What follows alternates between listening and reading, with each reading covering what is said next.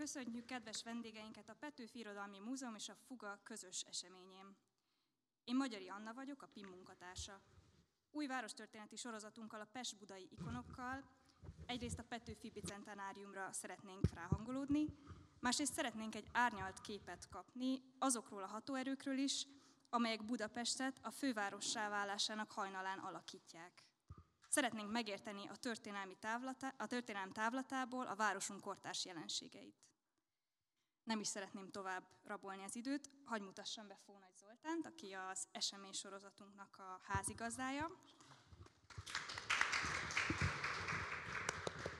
Ritók Pált, a Budapesti Építészeti Múzeum eh, munkatársát, Kalla Zsuzsát, a Petőfi Irodalmi Múzeum munkatársát, akik Honagy Zoltán beszélgető lesznek, Darvas Krisztófot, aki zongorán fog közreműködni, és Kerekes Józsefet. Ahogy a... Jó estét kívánok! Ahogy a bevezetőből megtudhatták, ez egy sorozatnak, vagy nyilván tudták is, amikor a jegyet megvették, hogy ez egy sorozatnak a nyitó darabja, ez ma esti beszélgetés, aminek a középpontjában, mármint a sorozat középpontjában a reformkori Pest-Buda, tehát 1830-as, 40-es évek Pest-Budájának a hétköznapi élete, ennek különböző aspektusai állnak, illetve mindennek az irodalmi reprezentációjára különös figyelmet fordítunk.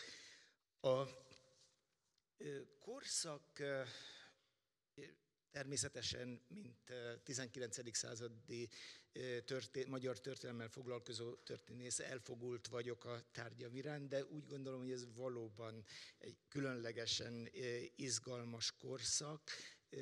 Egyrészt még szinte érintetlenül tanulmányozható egy hagyományos világ, méghozzá sokkal jobban megismerhető, mint a korábbi századokban. Írásbeliség térhódításának következtében sokkal több információ maradt ránk erről.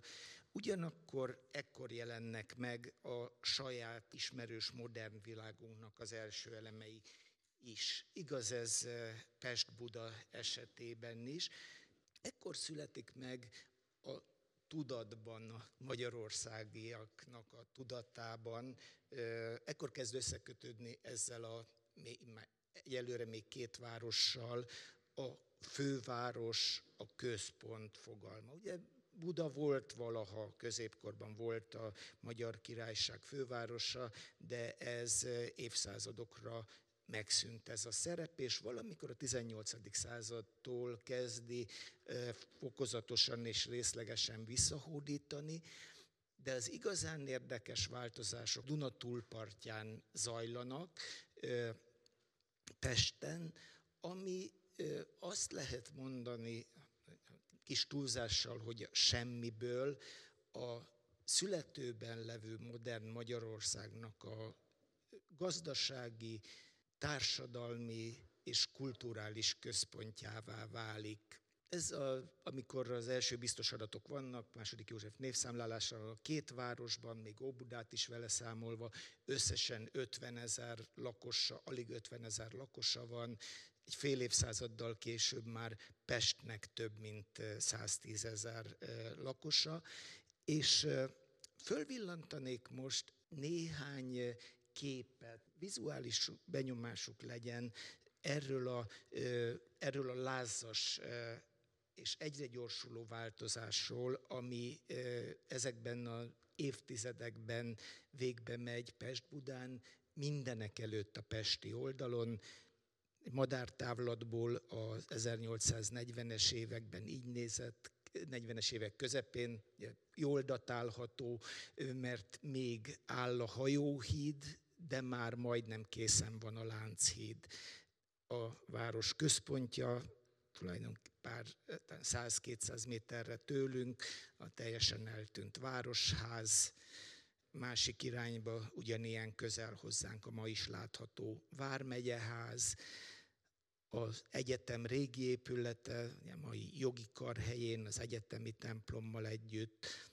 Ezeknek az évtizedeknek a sajátossága, hogy a nemzeti kulturális intézményrendszer megalapozása zajlik, ennek az egyik kiemelkedő példánya a Nemzeti Színház, a Kerepesi út elején, a másik a Nemzeti Múzeum, máig is a városképi jelentőségű elem, 18. századi örökség, de itt van szintén a közelünkben a invalidus, vagy eredetileg invalidus kérő Károly Kasszárnya, ugye a mai városháza, és végül egy magánpalotát mutatnék, miután az est házigazdája a Petőfi Irodalmi Múzeum, a Károlyi Palota, ami szintén ezekben az években nyeri el a, nagyjából a mai arcát. Ezekben az évtizedekben jelen meg, jelenik meg városképalakító tényezőként az ipar, így az Óbudai hajógyár, ennek az ipari tájnak a képviselőjének tekinthetjük, hogy az első pályaudvart, az Indóházat, a mai nyugati pályaudvar helyén.